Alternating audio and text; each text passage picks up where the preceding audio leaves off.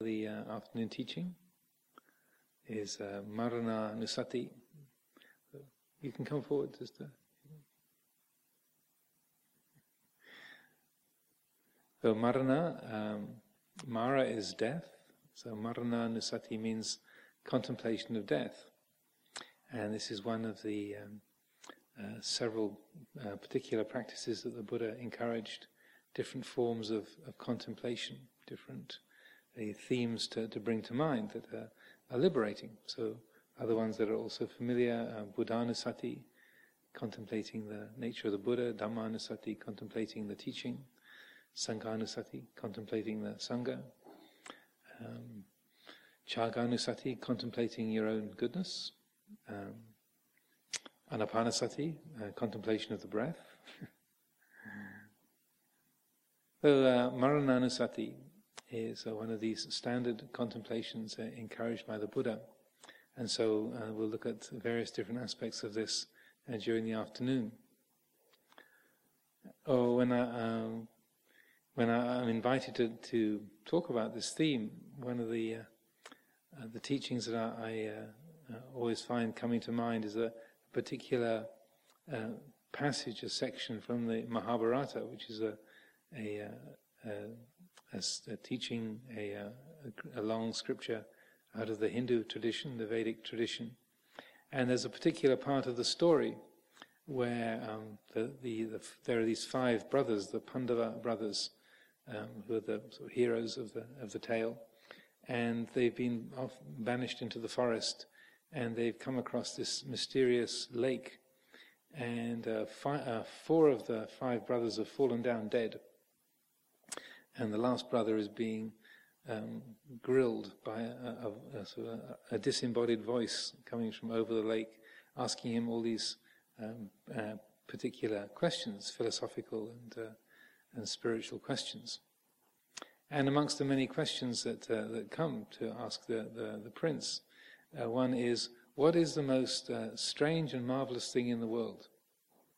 You know, I think there's quite a range, and, and if he gets the answers right, then his brothers will be revived. If he gets any of the answers wrong, then they'll all die. So it's a fairly loaded know, examination.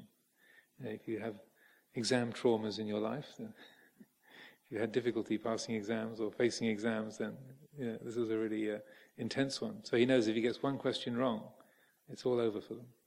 So he has to get it right. And what he answers is, he says, the most strange and marvelous thing in the world is that even though every single one of us uh, Every single living being will enter the gates of death. We all think that it's not going to happen to us. And then the voice said, correct. so that uh, struck me as a very uh, uh, uh, simple, straightforward, potent way of, of talking about it. it. Uh, that there's this mysterious thing that um, even though every single one of us is going to die. So when I say these words, everybody in this sala, in this hall, is going to die one day. Now, when I say those words, isn't it weird that that sounds like a, a strange idea? Well, it's news. It's like the first thought in our mind is, no, no, no, no, that can't be right. Right?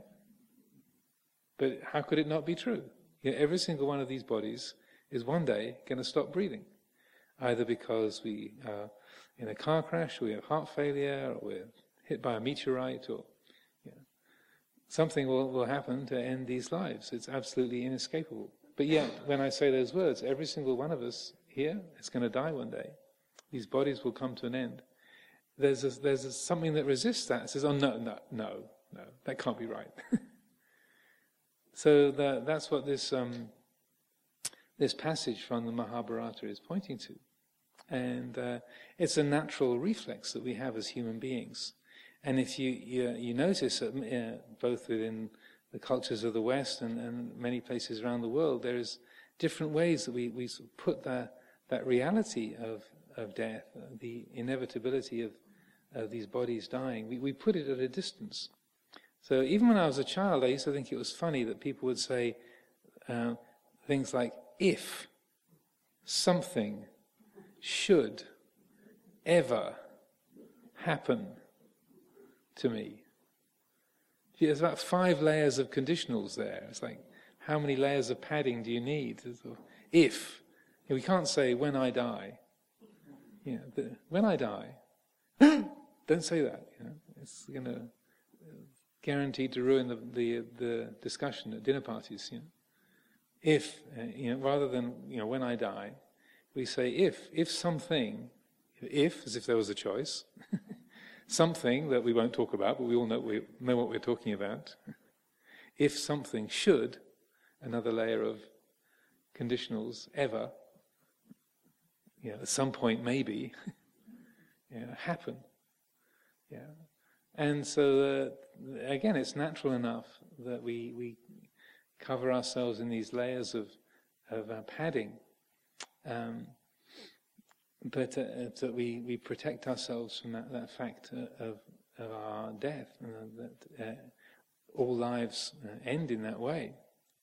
These bodies all end, uh, end up stopping breathing one day.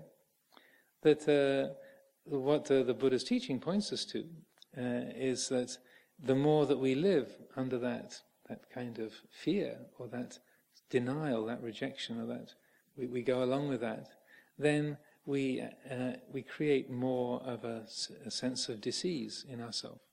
We create, we create more fear. We create more of a, uh, a, a quality of instability within ourselves. And so uh, this practice or this this uh, meditation of marananusati or mindfulness of death is specifically designed to go against that that reflex, that kind of uh, fearful uh, psychological reflex that sort of pushes uh, pushes the reality of death away, puts it off into the into the distance. So uh, one of the the, the um, frequent uh, chants that we, we recite, the verses that we recite, is what's called the five subjects for frequent recollection. So the, the Buddha encouraged us to recollect every day. Yeah, I am of the nature to age. I am of the nature to sicken. I am of the nature to die. All that is mine, beloved and pleasing, will become otherwise, will become separated from me. And then the last one is, I'm the owner of my karma, born of my karma, heir to my karma, related to my karma, abides supported by my karma. Whatever karma I shall do, for good or for ill, of that I will be the heir. Now, to uh, our normal self-centered patterns of thinking, that's all very depressing, right? We'll probably all, all agree. Yeah, I'm of the nature to age. Oh, don't talk about it, Ajahn. You know, don't tell me. I already know. You know, I can't stand looking in the mirror. You know. uh, I'm of the nature to age. I'm of the nature to sicken. I'm of the nature to die all that is mine, beloved and pleasing, will become otherwise, will become separated from me. So, to, to the conditioned and habitual self centered patterns of thinking, that's disaster. we, want, we want to ensure ourselves so that we won't lose anything that we love. We want to protect and, and keep and uh, lock things down. We, want, we don't want to uh, remember that we're going to get sick or that we're going to die. We, we seem to hope that's going to happen to uh, some other time or to some other people or not to us. And when, when we, as we do age, we can feel like, well, how could this be happening? or as we, uh, we get sick, like we, we treat it as some kind of weird um, disaster, like something strange has gone wrong. Uh, and the fact of death we, we look upon as a um, uh, some kind of intrinsic crisis or something that something terrible, something bad has happened in our life, or, or that the doctors have failed because the, uh, the person has died. But uh, I'm not promoting um, sort of self-destructiveness or not, not promoting the sort of uh, idea of not treating illnesses, not at all. But uh, it's important to recognize that uh, we, are, we die because we're born. You know, bodies are so incredibly complicated and intricate. Uh, it's no surprise at all that they don't work perfectly all of the time. I've often mentioned how I did a, years ago. I, I, was a student at London, London University. I did a, a, joint degree in psychology and physiology, and after three years of studying physiology, I came to the conclusion the human body can't possibly work. It's, just, it's too complicated. There's too many things to go wrong. You've got hundreds of millions, billions of chemical reactions going on, minute by minute, and they work. It's just, I would come out of these lectures sometimes and sort of onto the, the street in London. I think, how come we're all walking? how come even a few of us can see clearly and can hear and can, you know, you know even uh, even run or or pole vault? You know, it's incredible, amazing that uh, these things hold together as well as they do. So when we reflect in that way, sickness should be no surprise. And and similarly, death, the cause of death, is is birth. Yeah, we say it's from a car crash or from cancer or from uh, from uh, an aneurysm or a, um, uh, one disease or another, but really, if we look at it, the, cause of, of, death is, is birth. So with this, uh, to the ego-centered th- uh, patterns of thinking, this is very unpleasant. Just even hearing the words, even saying the words, something, oh, don't say that. that something in us recoils. But the Buddha didn't encourage us to, to bring these things to mind because he had a, a kind of sadistic streak, or he just wanted everyone to be miserable. But uh, what he was helping us to do was to, to cut through those, those fearful habits, those limiting and uh, constricting uh, patterns of thinking, to let go of self centered thinking and to, to see life, to understand life in a, a more broad and complete way. So it's uh, through recollecting that uh, Yes, well, how could, how could uh, we not be facing death? How could that not be the case? There's nothing going wrong. Uh, this is just the natural consequence. So, this, as the, the last of those five reflections is about the nature of karma. It's like, well, having been born, how could this this life not end up in death? It's impossible. It can't. It, it can't happen any other way. And so, what that's helping us to do is to break through the the self-centered, the person-centered habits of thinking, to to see uh, to see life, to embrace life from a, a more universal uh, level, as a more nature-centered way of, of seeing, uh, of thinking, of, of, understanding. So this is what the, these teachings are, are, trying to help us to do, and by turning the attention to that, then uh, and inviting that in, embracing that, then um, we are able to, to shift that view to some degree. Even that, even that moment of when I said, you know, everyone here is going to die, then uh, one day, know, obviously not today, I, I hope. this is a, suddenly there's a the first earthquake in Hertfordshire in a thousand years, and the, the whole ground opens up underneath the sala. It certainly make the uh, the Hemel Gazette, but I don't think that'll happen today. But um, that um, that moment of oh yeah, that's right, huh? That that huh? That's the, the in a way the gateway, the, the doorway to uh, that more universal um, pattern of thinking, a more nature-centered way of seeing and thinking, and letting go of our narrow ego-centered or, or person-centered views. Uh, many years ago, to illustrate this, uh, I was having a, conversation during an interview on a, a, retreat here. One of the retreatants told me of a, of a dream that she had had, a very, very um, lucid, kind of clear dream. And it was at a time shortly after there had been a, a um, uh, the child of a, of a, friend of hers had died in a very tragic accident. And she had you know, uh, two or three children of her own, the woman who was talking to me. So she was um, very uh, concerned about the welfare of her own children, found herself being very anxious uh, and protective and, and quite worried for their, their well being. And then one night she had this very, very clear dream. And uh, she, in the dream, she woke up. And she woke up in her ordinary bedroom, and uh, it, was, it was quite dark. And then, and then she felt this strange sensation in the bed in the bed next to her, and rather than her husband lying there in the bed, there was this skeleton. there was this uh, uh, the the figure of death, you know, skeleton, scythe, hourglass, the whole thing, and so she um, and kind of she said it was kind of like a cartoon, but a really kind of a scary cartoon. so there was this figure of, of, the sort of scythe, death with the scythe and the, the hourglass lying in the bed. So she leapt up and, kind of, and, and tried to escape, but the, she couldn't get the door open, couldn't get out of the room. So she sort of huddled down in the corner full of fear. And what am I going to do? What am I going to do? What am I going to do? And then uh, she couldn't get away. She couldn't uh, do anything. And then she heard this strange kind of noise. and she kind of looked up and thought, what's that strange? It sounds like somebody crying. So she looked up and, and there was Death kind of you know, sitting up in bed with tears running down the, the front of the skull. She, what, what's the matter? And then and Death said, It's always the same. Everywhere I go, people just take one look and they run away screaming, everyone hates me, everyone fears me. Do you think I like doing this job? Do you think this is fun? Yeah. And uh, this is before Terry Pratchett, you know, this is, uh, this is uh, many, many years ago. And uh, he said, you know, what do you think it's like going around ruining everybody's lives, where, you know, wherever, wherever I go? And that's my job.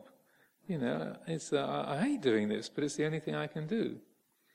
And so um, she came, she found this sort of protective and motherly feeling coming over her again. So she sort of went over and sat down put her arm, and kind of felt this sort of, oh, not quite sure about this, but sort of put her, her arm around the bony shoulders and said, well, you know, don't worry, it's all right. And and so then it kind of death continued sobbing, and she said, "You know, it's really, it's all right, it's all right." And then she leaned over, and she was uh, going to give death a hug. So she put, wrapped her arms around around this the the figure of death. And at that moment, she said, I, I, kind of had this sort of, oh, this is not going to be very nice, sort of cold and bony." And so she kind of, she closed her eyes as she as she sort of wrapped her arms around the form of of death, like, uh, sitting there in the bed. And she said, as her arms closed around the form, uh, suddenly she realized, oh, it's gone. and as literally as she embraced death, then uh, when she opened her eyes, uh, the the uh, the figure had disappeared completely, and the, the room was was filled with daylight, and the windows were open, and the curtains billowing in the in the breeze and the morning sunlight. And she woke up. She thought, well, that was a message. and it couldn't have really been more clear that it's, yeah, uh, the, as long as we fear death, then we have, it has power over us. And when we embrace it, then uh, we, we discover that in us which is, uh, say, transcendent over it, which is um, unborn, undying, that which is free from the, the death bound limitations. And in the Buddhist text, you have the figure of Mara, who's like the, the Satan figure of the Bible. Mara is literally means death. And so Mara is always coming along to, to test the Buddha, to put him on the spot and, and try him out. And the Buddha uh, always, nearly always responds by saying, I know you, Mara. You know, I know who you are. He doesn't fight against death, but through understanding, I know what you are then Mara uh, has to retreat and, and, gives up. So the uh, the, the, recollections of death um, and the, the, contemplations that you have in the one of the, the key places that this is um, described in the suttas is in the uh, Satipatthana Sutta, the Buddha's discourse on the foundations of mindfulness, and in the uh, the first section of that about mindfulness of the body, and a large number of uh, of um, sections of that are about death contemplations and uh, imagining the, the body at various different states of, of decay after it's died. So, you know, uh, a body that's that's just just died, a body that's been dead for a couple of days, sort of turning turning blue, getting stinky, you know, body with the, the skin falling off and the and the, the flesh withering away. You know, because there's about nine different levels. Um, to the having bones with a few sinews and a bit of dried muscle on, you know, bones held together with sinews, bones scattered, you know, all over the graveyard. You know, here a shin bone, there a backbone, there a jawbone. Yeah. So those are the, the classical Marananusati, the kind of contemplations uh, of death. And they can be very useful. And that's why I had this, invited this, this skull. I'm not quite sure uh, uh, who this uh, was once upon a time. But uh, uh, the, um, the contemplations of death are, and, and the body, uh, it's a way of, of uh, not trying to sort of freak ourselves out or, or be upsetting or, or, make things difficult for ourselves, but uh, as I said, it's a way of helping us to recognize, well, look, look at that. So just as I said, you know, one day all of us here are going to die, and we go, oh, yeah, right. I can ask the question, how many skulls are there in this room? The first thought might be one. but then you think, hang on a minute. we, uh, we each carry one around with us, right? Yeah? So uh, I'd say there's probably 60 or 70 skulls in this room. But our first thought is, oh, there's, there's one skull in the room. And uh, Ajahn Chah, in the, the main monastery in Thailand, Wat Pah Pong, there used to be two, uh, two skeletons uh, hanging there, uh, in little kind of cases in, in the shrine room. And he's, and when people would come, they'd often sort of, if they were coming for the first time, they'd walk into the, the sala, the, the meeting hall, and they'd see the skeleton, and they'd go, oh, kind of, you know, make a kind of a, a, wide berth around it, or and sit, you know, 20 or 30 yards away. And, and, he's, and he would make a point, say, why are, you, why are you afraid of a skeleton? You carry one around with you everywhere you go. you know, what, what's so frightening about a skeleton? You, you, you, you're never separate from one all the time. You know, you, you take it, to, you, you, take it to bed with you every night. you know, it's, it's everywhere you go. So what's to be afraid in, in bones? You know, that uh, you're happy to be with other people. We're happy to be with, you know, to be with, uh, with our friends or family or chatting with others. But then when we see a skull, we think, but yet we're seeing skulls all the time that is covered up with skin and muscle and, and glasses and makeup and, and uh, different expressions. But uh, we use these, these particular kind of contemplations to help us see those, those uh, reactions that we have and to help us to, to break through and say, yeah, look at that. I'm, I'm really uh, habitually afraid or I make these projections, but I carry a skull around with me all the time. Why should, why should that be somehow alarming or different or strange or freaky because uh, I live with one. I, am glad I have one. it's really useful to have a, a, skull. You know, nothing strange or, or, or, or difficult or, or, dangerous about it. Uh, another kind of uh, contemplation that, that we do um, in, in Thailand, uh, they have um, they give permission for monastics to go to see autopsies at the hospitals in. And so, because they know that Marananusati, the contemplation of death, is part of, of uh, Buddhist practice, Buddhist meditation, then the, the hospital system allows people to go and, and watch an autopsy. So, in, uh, a number of years ago, I had the chance to be in Thailand, and um, uh, I went along to a, an autopsy, and this was at the, the police hospital. And so we went on a, a Monday, because uh, they, they don't do autopsies on the weekend, so they, they sort of have a lot of a lot of arrivals over the weekend, and then they, they have a lot of uh, different bodies to work on on the Monday.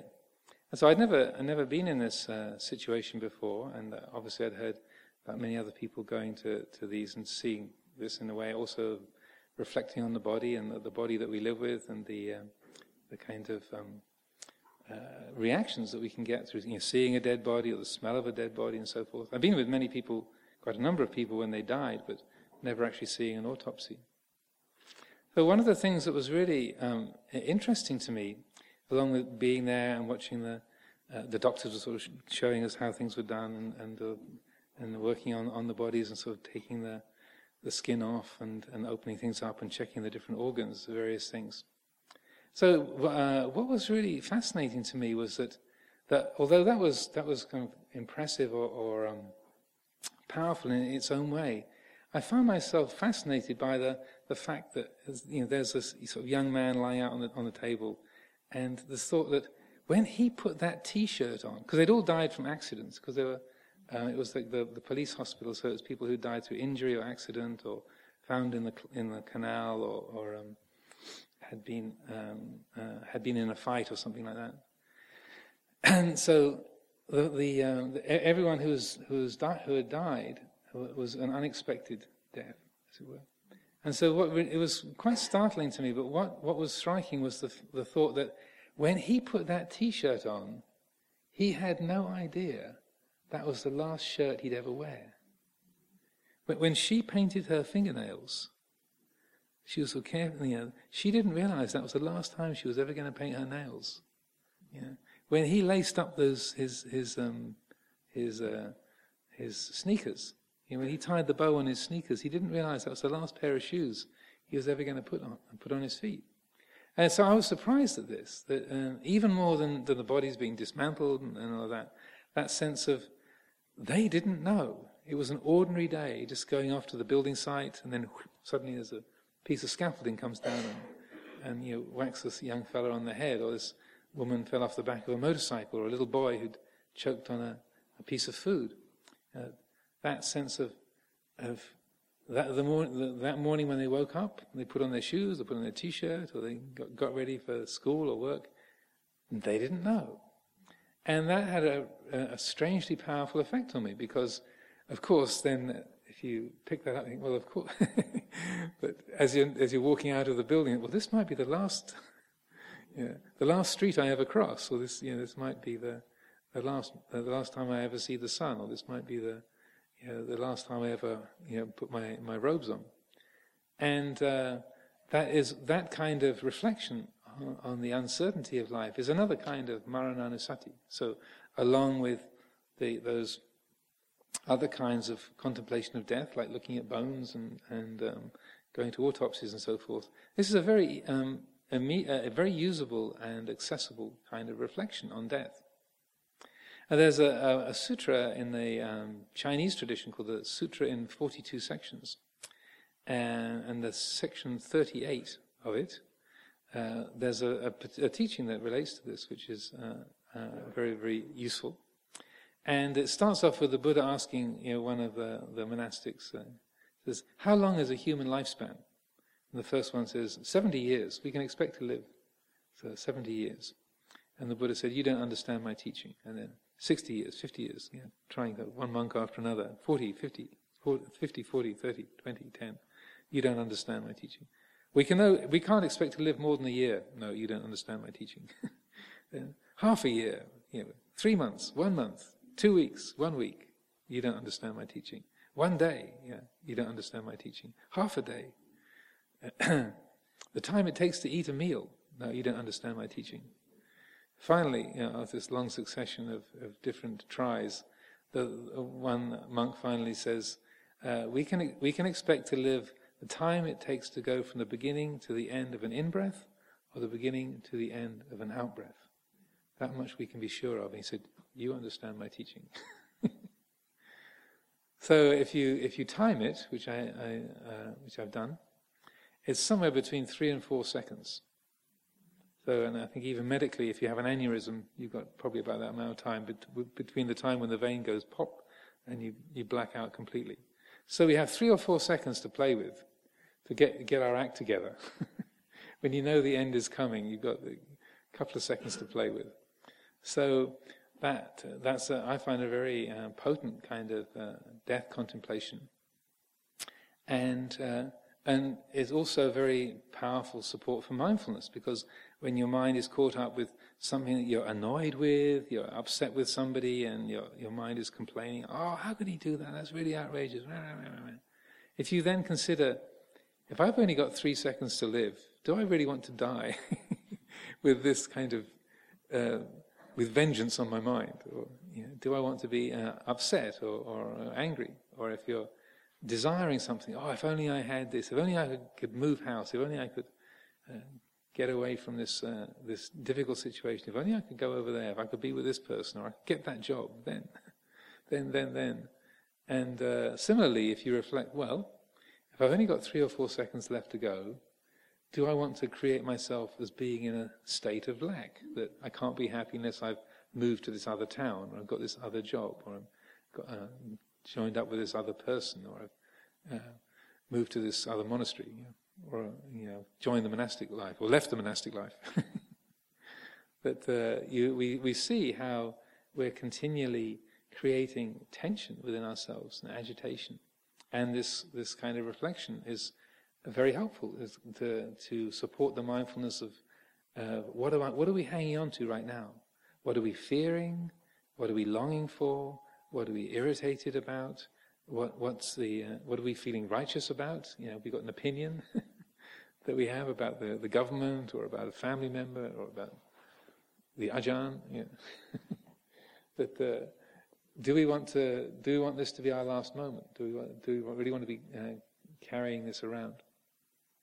So a way I developed this this um, particular reflection is uh, it it only really works if you're not the one ringing the bell in the meditation. So I did this for, for years and years. Uh, I lived here at Amaravati for about ten years, from 85 to 95. And so uh, Luang Por was the, was the abbot of the community, and so he was always leading the meditation sittings. So, as a standard practice, what I would do, I, I would say to myself, okay, this is the last hour of your life.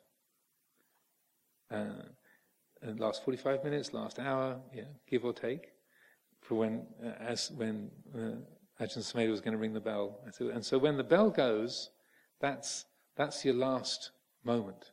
And you've got until the sound of the bell fades away to drop everything and get ready to go. And uh, it's a it's a, uh, a, a, practice I recommend a lot because it's extremely revealing. Because you, even in the meditation hall, you can be apparently meditating, quite composed in your mind. So, you're supposed to be meditating, but in fact, your mind has gone off on some worry or some plan or some nostalgia or some resentment or yeah, some just busyness. And then ding, and you got from the time that you hear the bell okay, now where am I? And can I can I drop that? Can I let go of that that exciting project or that that, you know, that uh, worrying conflict or uh, whatever it might be? That sense of responsibility. I've got to look after my mother, or you know, what am I going to do about this particular project? Or I haven't finished that book yet. And then ding. Are you ready to, to let it all go? Are you ready to to to see that uh, it's done? Uh, many many years ago, um, I was in California and there was this uh, fellow called Ken Price, who was a good, uh, good friend of the monastery. Um, and he's a very kind of down to earth, regular American guy. His entire wardrobe, literally, he had eight pairs of cowboy boots, uh, about t- uh, 10 pairs of Levi jeans, and about 20 check shirts. And that was all the clothes he had. Nothing but cowboy boots, Levi jeans, and, and check shirts. so it was a real kind of uh, American country country man. And, uh, but he'd also been involved in meditation and spiritual practice for many years. And he was a very kind of can do, nothing's going to hold me down kind of a bloke. And so even uh, uh, when he had pleurisy and he was having uh, major breathing problems, he walked two miles to the emergency room. you know, he, he, said, I, well, I couldn't, I couldn't drive and I couldn't be bothered to call for a cab, so I thought I'd just walk. And so he did that once, and then um, Second time, um, he, you know, he, uh, with the same with uh, pleurisy and then pneumonia, and uh, he he keeled uh, keeled over again. And this time he he got a ride to the to the doctor's surgery, and uh, as he because he thought, yeah, I really I really do need help here, so he got a neighbour to drive him in, and uh, he got out of the, the, vehicle and sort of collapsed on the grass in front of the the, the medical centre. So the nurses and the medical people came rushing out and strapping him onto a a, a, um, a stretcher, and, and, he said, "I'm not sure what's happening." And uh, and the nurse said, "Well, uh, you know, I'm not I'm not certain, but I think I'm pretty sure you're having a heart attack." And he said, "Well, I'm not ready for this." and then and this was being recounted by his uh, his daughters at, at, his funeral. He, said that uh, he told the nurse, "I'm not I'm not ready for this." And then, as it became clear that he was having a massive heart attack, and then they were strapping him onto the to the gurney to put him on a helicopter to take him to the heart unit in San Francisco. Then uh, so they're, they're, buckling him up, and they're sort of about to, to take off. He said, "Well, I guess I'm ready now." and then he actually died in flight. He sort of, on the in the helicopter ride, he he passed away. But that. Um, you know, he also he could, he was kind of laughing at himself. She said, his daughter said, uh, uh, you know, he heard himself saying, "I'm not ready for this." It's like, "Oh yeah, have you been consulted?" You know, you know, you don't actually have a vote here. but that uh, that sense of uh, okay, better get ready because it can happen at any moment. So I found that a very very useful practice, and we did a, a death and dying retreat here a few years ago, and I thought I'd, I'd try this out with a with a sort of group meditation. So we we took over the temple one morning. We had the women on the one side, men on the other side, and put out all the mats to have all the retreatants lying down on the floor of the temple. And I did a guided meditation of, uh, okay, this is your last half hour, 45 minutes. And I didn't tell them how long the sitting was going to, well, the lying, the lying was, or the dying was going to be, you know. So it might be 20 minutes, it might be half an hour, it might be 45 minutes. And then just, okay, when, and when the bell goes, that's your last moment. And um, uh, conducted in that way, also halfway through a 10 day, re- week long retreat, then it was a really, really wonderful uh, practice to do. Some people couldn't stop giggling. You know, some people um, fell asleep. Other people uh, had uh, very powerful feelings of, of gladness, rejoicing of the things that had happened in their life. Other people had a lot of regret. Uh, other people um, had, you know, had, a lot of anxiety, but then just walking through it. Okay, well, the, is this a time to be hanging on to that anxiety? You know, okay, that was a very sweet memory that you have. Okay, do you want to hang on to it, or is it time to let go of that as well?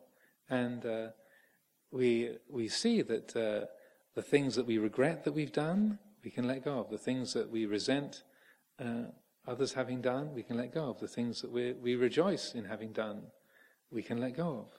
Uh, the things that we are very grateful and glad that others have done, we can let go of. And so the sweet, the bitter, the busy. Uh, uh, all of it, or just the, the, the, the, mind that wants to just sort of giggle and like and, and joke about things. Well, okay, you, if this really is your last ten minutes, are you going to be giggling?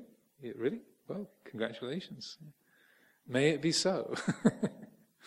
but but walking uh, and working through all of that, it was very revealing and very uh, potent, uh, potent kind of a practice. So uh, you can try this in your own homes. of death rehearsal and to to say, okay, I'll just set a timer and put it out of view, and then just uh, uh, walk uh, walk myself through it. Just see how that, uh, see what the mind wants to hang on to, see what the mind is is uh, not ready to let go of, or, or wants to just negotiate, or that says, wait a minute, I'm not ready for this. just to see the things that uh, where the, the mind is really knotted, those deep regrets, or that. Um, that resentment you that you just don't want to let go of. That, uh, I want revenge. You know? Well, is it really worth hanging on to? So this uh, um, this kind this is a, a, very useful and practical kind of, uh, ex- sort of experiment to do and to help reveal those things. But along with attachment to our our uh, physical being, and there's also uh, physical death, and Marananusati doesn't just relate to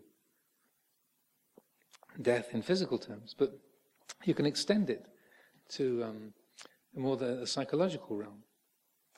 There, there's, a, there's, a, famous, um, oft quoted um, statistic. Uh, I looked it up today just to check my facts, and it was called the Bruskin Report. It was published in 1973 and something like two and a half thousand Americans, uh, women and men, were interviewed. And the question is, uh, what are you afraid of? And number one on the list of things that Americans were afraid of, 41% of the people were most afraid of public speaking. Death was number seven on the list. Only 19% had so death as the, the thing they were most afraid of. Public speaking was uh, was uh, uh, at the top of the list with 41%. And they repeated it 20 years later, and public speaking was still top of the list. so this is, a, I find this a really intriguing um, uh, perspective on things. It's like that also they, when I was looking it up on the, uh, on the computer, they quoted this American comedian Jerry Seinfeld, who commented on this saying, So, if you go to a funeral, you'd rather be the guy in the box than the one giving the eulogy. You know, most people would prefer to be the, the, uh, the deceased rather than the, than the one who's having to talk about, the, give the eulogy. So, what that says to me is that we're more afraid of, of ego death, of dying on stage, of getting things wrong, looking, looking a fool, being embarrassed, than we are of physical death. And I, I think it's, uh, the, when you reflect on that, it's to do with, uh, I think that particularly in the modern Western world, because there's so much uh, say, um, bu- um, there's effective buffering for the body. We can make ourselves so comfortable and we can kind of dress things up and, and the, the, the rawness of, uh, of death and the, the kind of merciless quality of, of death and the dying process is sort of hidden away from us. So death is a sort of an abstract concept, but embarrassment, social failure, being rejected, being unloved, uh, dying on stage, looking like an idiot, um, those are very real, very tangible. It's not remote at all. And so that we, uh, uh, whereas so physical death is, I mean, many people have never even seen a dead body. Nowadays, you really have to go out of your way to try and uh, to to uh, to see a, a, person who's died, and often many many people, well into adult life, have never even seen a, a dead body of any kind. So it's sort of kept away from our view. So death becomes a sort of well, I don't mind dying, I just don't want it to be painful or embarrassing. but uh, ego death, so, uh, being rejected, um, being fired from your job, um, having your partner walk out on you, uh, having your children walk out on you, uh, having uh, yeah, um, giving dharma talks and everybody falling asleep or getting up and walking out on you. Yeah, this is the, the, this is death. This is a kind of ego death. Yeah, you're running a 10 day retreat and, uh, and there's the, the retreat manager's running out of boxes of Kleenex, you know, and, uh, and you five or ten people have left by the fourth day, then you know you, you can take that personally. this is the kind of death that we can relate to much more easily. So we are identified with our personality, and and so that that uh, when we're contemplating death, it, uh, it can be very remote. You might think, well, I'm doing my death contemplations. I'm you know, visualizing a skull. I've got a picture of a skeleton on the wall, and but and that might be we might be quite happy with that. But then if you visualize yourself getting up on stage and and uh, saying something stupid, uh, or that uh, you know you have um, you, you uh, publish a book and then you get you're completely shredded in the in the reviews. Those who have bothered to review your book. Give it the most uh, appalling uh, kind of, uh, demolition. Uh, so then, how do we feel? What's it like when uh, when when we visualize that? Getting up onto a, a, stage or giving a eulogy at someone's funeral and everybody sort of staring at the floor, looking embarrassed, getting up, walking out, going for a drink. start to visualize, even saying the words. Um, so probably some of you are having the sort of shriveling. Just the, even the idea of it is, is, is painful. So when we're talking about uh, visualizations or, or, recollections of death, then it's, I would encourage you also to explore those ego deaths and to look, well, what's the kind of ego death that I'm afraid of? You know, that uh, being, uh, being rejected, being criticized, um, or um, being old and needing help. That's why when people say, I don't, I don't mind dying, but I just don't want to to lose my faculties. I don't want to, to lose my independence. I don't want anyone to have to help me. I don't want to be a bother to anyone. Right? Many people are more afraid of being a bother, and it's being England. You know, we, we, we quail from being a bother to anybody, that we don't want to sort of intrude. And even when you say, "Well, look, other people might actually enjoy helping you," like, no, no, just don't help me, don't help me. And um, my my mother was like that, and my, my sister had to develop this extremely cunning ways of just happening to drop in and she wasn't coming to help. No, no, absolutely not. But she just happened to be passing by and she felt like she could use a cup of tea. And then, oh, look, there's some. oh, could I cook lunch for you? Oh, that'd be nice, thank you. so it was this kind of uh, skillful use of cunning, to, because my mother didn't want to be helped, and she uh, is by no means alone. So that same kind of feeling of ego death, like being disabled. You can't walk. You can't think clearly. You can't remember things. You can't remember where you put your shoes. Like it can be very, very painful and far worse than the, the sort of the concept of, of dying. That sense of having to be useless or or like a, someone who can't even button their own clothes up. They can't uh, uh, can't get about. They can't remember things. So that is far more can be far more painful. Even just saying the words, you know you can feel that sense of, oh no, don't, don't talk about that. but in exactly the same way, it's very helpful for us to rather than just investing in youth and thinking you're forever young, you know, I'm going to grow old disgracefully. You know, I'm going to get a Harley Davidson for my 80th birthday. Or, you know, that. Uh, well, perhaps, but it'd be more useful rather than visualizing yourself on a Harley Davidson um, uh, for your 80th birthday to visualize yourself not being able to walk and not being able to think straight. Yeah, needing to have your food made for you, needing to have someone to come and tidy your, your living place. That you know the things that we we don't want, we fear, that we, we kind of feel are awful and shouldn't happen. Just let those into the mind, invite that in, just as as we would uh, at, at the other kinds of death, death contemplations. That that uh, and we find that well, it's not so bad. And actually, it might be true. It might be that that they enjoy helping me, and by me pushing them away, I'm stopping them from enjoying themselves, and they really want to look after me. Oh, what a thought! Yeah. So that uh, I would really encourage that kind of creative use, and that uh, for all of, all of us, there's going to be different ways, different things that we uh, we sort of uh, are afraid of, or that we shrink we shrink away from, and to explore that, and to to uh, let that into the mind. And when we we do, just as um, raising up the, the fact of death can help us sort of see beyond that, then the raising up the fact of, of ego death and things failing or falling apart or being rejected, to, to be able to see, well, how could I be the one person in the world that never fails at anything? How could I be the one person that's always loved by everybody? Why should I be the one person that everything that they do is always approved of by everyone in the world?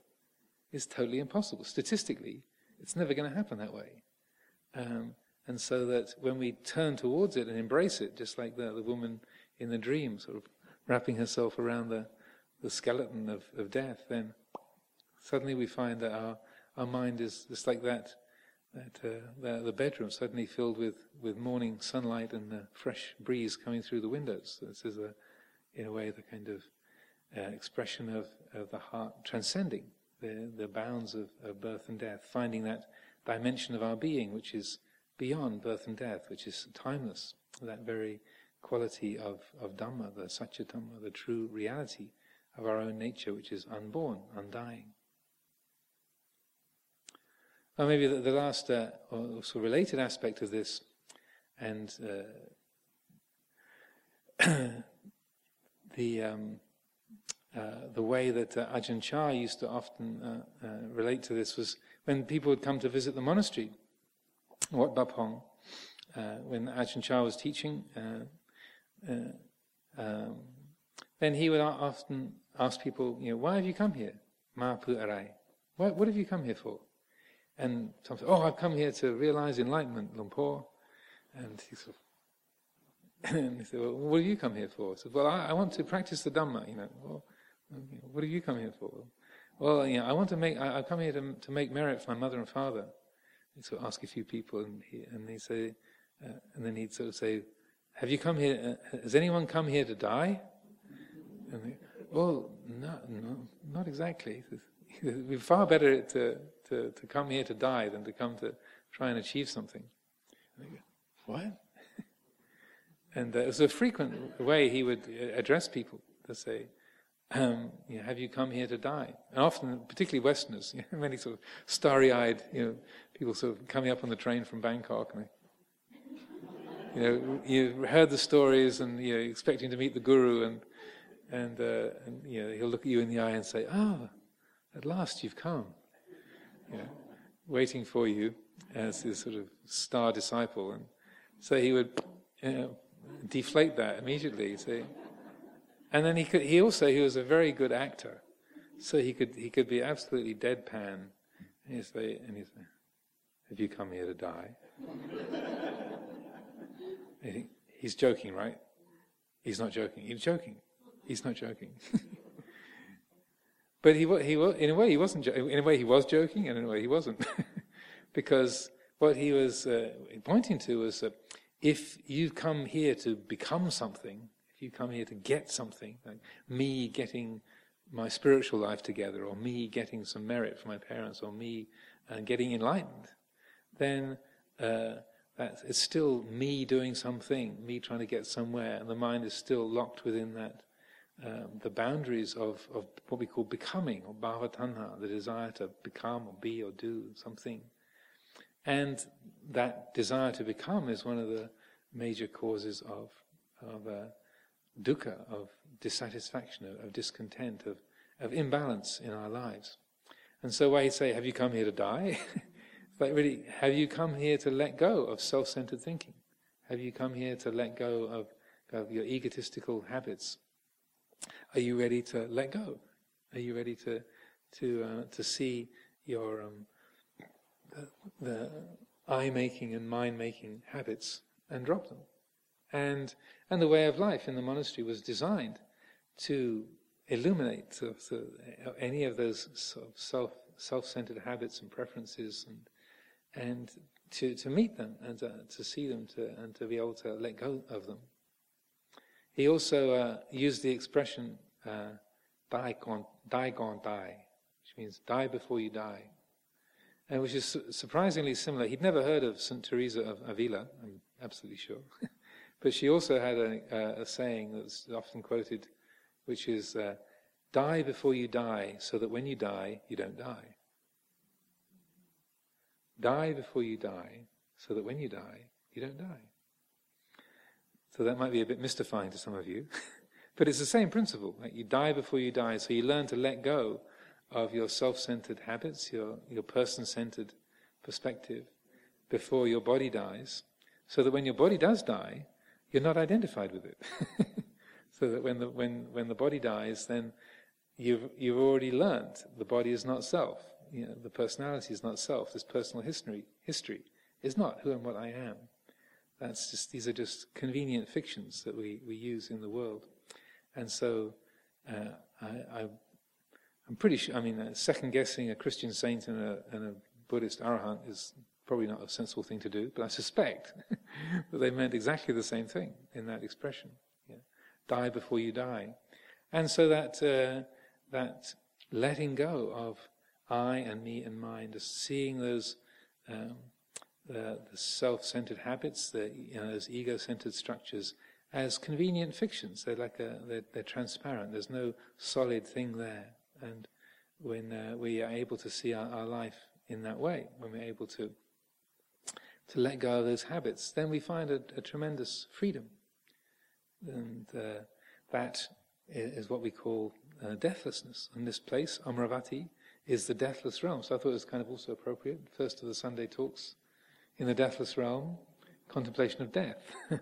so we don't contemplate death in order to make ourselves more depressed, uh, but rather that it's by turning towards death and, and, and knowing it, like the Buddha meeting Mara and saying, you know, I know you.